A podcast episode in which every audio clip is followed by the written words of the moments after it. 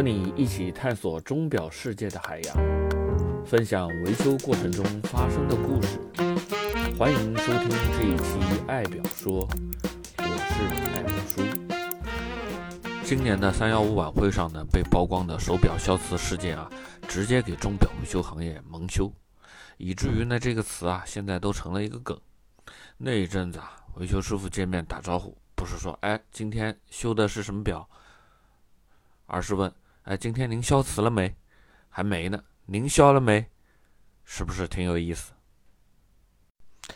这才刚刚过去一个月左右，那又爆出了一个雷，这是怎么回事儿呢？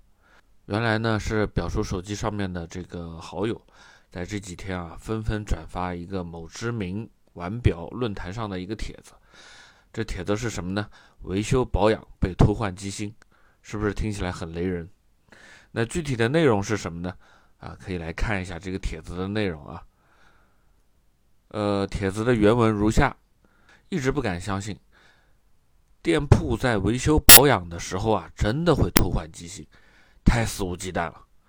我在二零二一年的三月二十五号，在淘宝店铺某某名表维修购买了手表外壳的补钢翻新服务。需要进行翻新服务的两块表呢？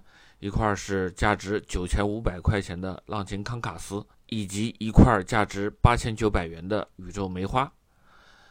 这个在四月六号中午啊，收到了自己的两块手表。收到货的当天呢，立刻就验收并且开盖检查，结果发现本人的两块手表机芯啊，均被更换为低廉的国产机芯。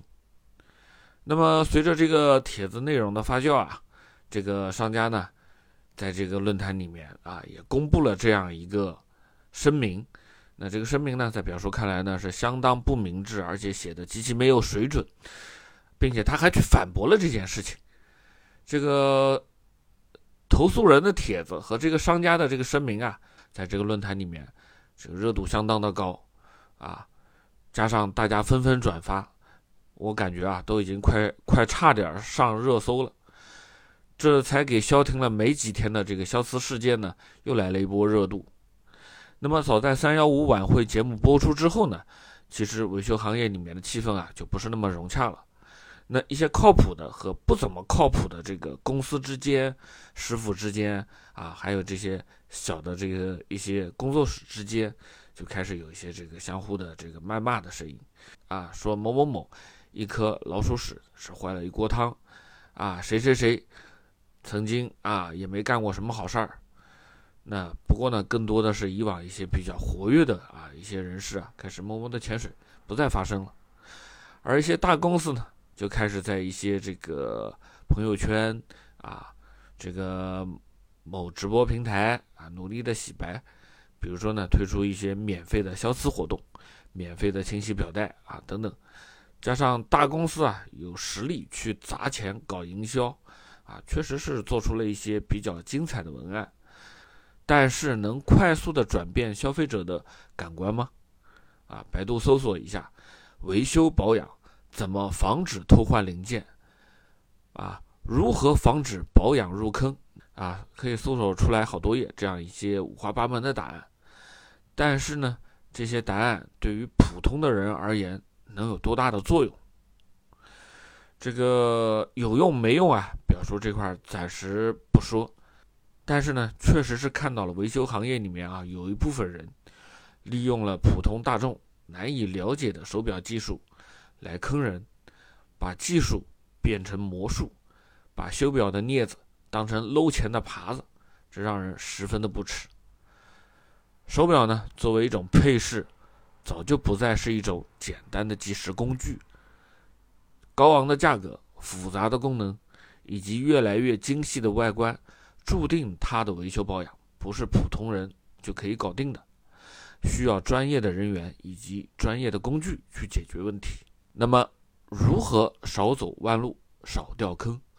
对普通人来说，出现问题的手表，寻找官方指定的售后啊，是最靠谱的事情，这也是表叔最推荐的一种方式。但是呢？锥子不会两头快，凡事有利就会有弊。那官方售后呢？最常见的问题呢是什么呢？就是费用比较高。那一些高级的品牌呢，维修保养的价格呢，一般都在几千到上万。表叔这里呢有一张，啊，LVMH 就是路威明轩集团的一个官方售后的报价单。这是一块什么表呢？这是一块公价一万九的泰格豪雅卡莱拉系列的 WAR 二幺幺腕表，使用的呢是非常常见的二八二四杠二机芯。那它的价格是多少呢？它的价格最后就是更换了啊一个把头，完全的一个洗油保养加上清洁的这样的一个费用，最后这个含税的价格呢是两千四百九十元。那么其实啊，通过这个价格就可以看得出来，维修保养的费用呢基本上是在你这个手表工价的这个五分之一左右。那更不用说像帝舵、Omega 啊这些卖价看起来比较亲民一些，但是呢，维修保养的费用啊和劳力士相比的话呢是比较接近的这样的一些品牌了。那除了贵，它就没有其他的缺点了吗？当然还有啊，它不是随便哪个城市都有官方售后的。那在购买之前呢，经常你会听到这个代购的人说，这个品牌啊是全球联保。啊，全球联保是什么呢？你在这个沙特买的，我在上海也可以修，北京也可以修，对吧？你在巴黎也可以修，没问题。但是呢，你在国内的时候啊，等你发现真正要去维修保养的时候呢，除了在北京、上海这样的超一线城市之外啊，它的官方售后是最多最全的。那很多城市啊，不是品牌没有去设立这样的一个网点，要不就是。这些品牌根本就没有顾得上这些城市，只能你去委托给代购的人或者是经销商进行寄修。但是寄修这件事情呢，靠不靠谱？可能很多人会觉得我的表比较贵，我把你这个表给到你这个啊，只是当地的一个代理商，然后这个代理商再把你的手表寄到官方去进行维修，那这个中间一转手。会不会有什么不可控的因素呢？这个就不太好说，是不是？所以呢，很多表友呢，只能是自己花钱花时间，去北上广深的这些官方的售后维修点进行维修。那到了那边之后呢，就会发现，跟在银行排队一样啊，你还得挂个号啊，然后听叫号，然后你才能啊，在柜台上面。跟这个服务人员啊讲一下什么情况，你要怎么处理，感觉也不是那么的亲民啊。这个确实有点这个像在医院的这种感觉吧。那最后说一下呢，就是官方售后的这样的一个维修周期，一般呢都需要在送修之后等待邮件确认通知，这个周期呢一般是一周，然后等你确认完了之后呢，还需要四到六周的时间进行维修保养。如果啊，您的表是比较昂贵的，或者是带有这种复杂功能的，比如说这个月相啊、呃计时啊，或者是双追针啊这种功能的表，你的维修保养周期啊还得再加长，啊还需要再多加两到四周的时间，是不是感觉很漫长？那对于很多表友而言的话呢，我既想少花些钱，但是呢又想找一些靠谱的这个。钟表维修网点怎么办？这个也感觉比较难找，是吧？那个很多时候啊，有一些这个维修网点啊，当然它不是官方的啊，它会给你一个比较低的一个保养的价格。表叔呢是亲眼见到过一家这个公司，在这个宣传的时候啊，报出什么价格呢？啊，劳力士的保养只需要六百块钱，但是呢。实际上，等你把这块表啊给了他之后，你六百块钱你是绝对不可能能拿到的，啊，不是说你这个表就会没有了，这个是不可能做出来的。但是会什么呢？他会在保养的过程中间啊，告知你，哎，有几个零件啊磨损的比较厉害了，是吧？造成了走时的误差呢比较大，这几个零件呢需要更换。那么最后呢一结账。你会发现啊，这个总的费用啊，已经远远超过了宣传的时候的价格，也就是说远远超过六百块这样一个价格。这其实呢也是一种营销的套路。对于这样的一种套路呢，表示个人不是太赞同。但是呢，这种事情呢，确实是比较常见的，因为很多人呢，确实一开始是会比较价格。那可能特别是对于一些这个没有什么经验的表友而言的话呢，可能一开始这个保养的这个费用啊是非常关注的。可能等到你入坑啊，入了几次之后，你才会渐渐的明白，这个真的都是套路啊。所以呢，对于这种啊给的这个一开始的价格啊比较便宜的这样的一些维修公司啊，你呢都不要轻易的去相信，毕竟呢。你说钟表维修这个行当啊，和生产销售呢，其实都是同步存在的，它不会存在暴利的情况。那么在中国啊，这么几十年的这样的一个市场的教育的情况之下呢，这个利润呢早就趋于正常了，所以呢，不太可能有这种啊非常便宜的这种啊又能很正规的去帮你把这件事情做完的这样的一个公司。那么再其次呢，就是一些小店或者是小摊子，啊，这些地方呢，可能你见过啊，在一些这个超市的门口啊，甚至是菜场的门口啊，啊，既能修手表，还能配钥匙，还顺便带买卖一些杂货。那对于这样的地方呢，表叔不是太建议你去，为什么呢？因为可能啊，真的是，即便是国产的海鸥表，也不见得能修好。那这些看着就不太能专业的地方啊，不去，那是不是大商场里面仅靠钟表专柜的维修点啊，起着比如说这个响得利呀、亨得利呀，这样听起来看着像亨吉利呀、亨得利啊这样的一些大品牌的名字，装修也比较高级的地方，就能让人完全放心呢？答案也不是，啊，表叔给的建议是呢。仍然需要小心谨慎。虽然走的呢是高大上的路线，但是多数都是没有取得官方认证的这样一个售后的网点，还是会存在宰人的情况。你想一下啊，商场的钟表专柜呢，一般都在一楼毗邻这个珠宝首饰、化妆品专柜，这些地区呢都是黄金地段，租金呢都比较贵。那么仅靠这些钟表专柜的维修点呢？也需要承担一些比较高昂的租金，那如果不能够保证足够的利润的话呢，那挣的钱呢都给商场交租了。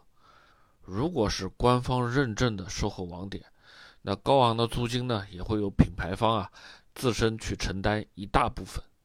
所以呀，不要被高档的地方迷惑，以免吃亏上当。表叔的一个朋友呢，曾经一开始啊信心满满的啊。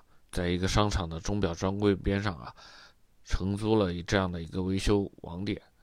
那虽然呢只有四个平方大小，年租呢却要十万块。在他坚持不忘初心，只想着勤劳致富的这样的一个过程中啊，慢慢的认清了社会的现实，真的是太残酷了。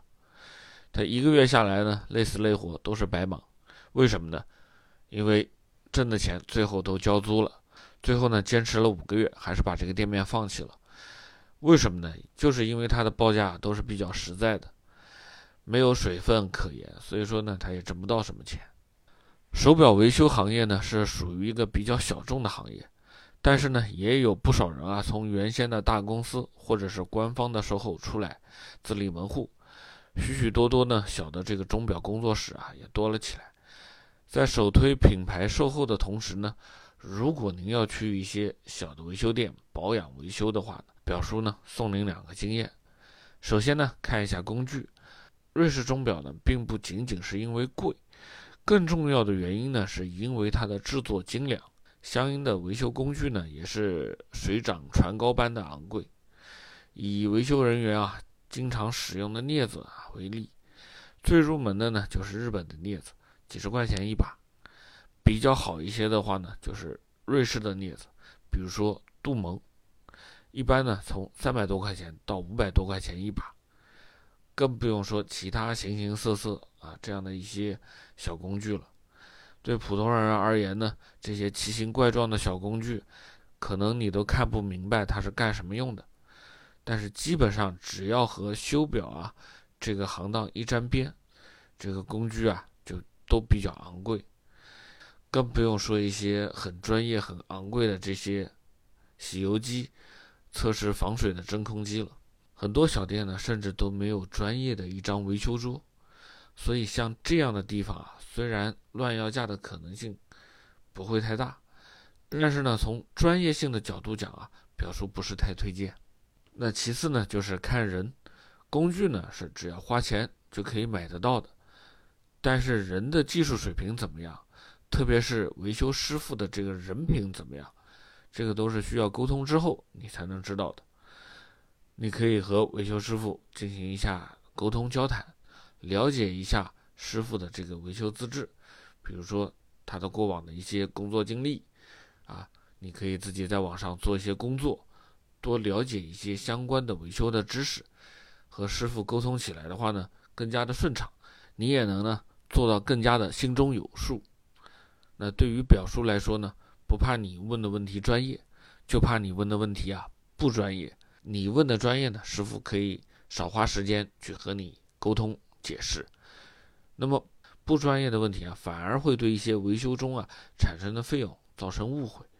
当然了，极个别不讲良心的师傅呢，最喜欢你问一些不专业的问题，啊，轻轻松松好把你带到坑里面。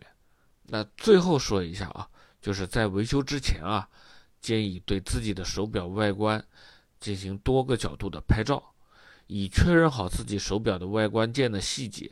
和手表表节的数量，在维修的过程中啊，特别是那些无法能够当面快速修好的情况下，最好要求呢师傅给你提供维修时候的照片或者是视频。在手表维修完成了之后呢，要求维修师傅将走时的测试情况拍一个视频提供给到你，这样能够大大有效防止啊被偷换机芯或者是零件的可能性。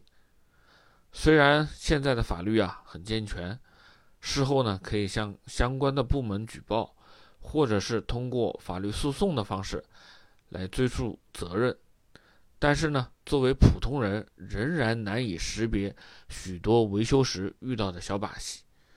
最后呢，表叔将这样一句话拿出来和大家共勉：修和虽无人见，存心自有天知。这句呢是同仁堂的座右铭，希望大家可以少走弯路，找到合适称心的维修网点。好了，这期节目就聊到这里，我们下期见。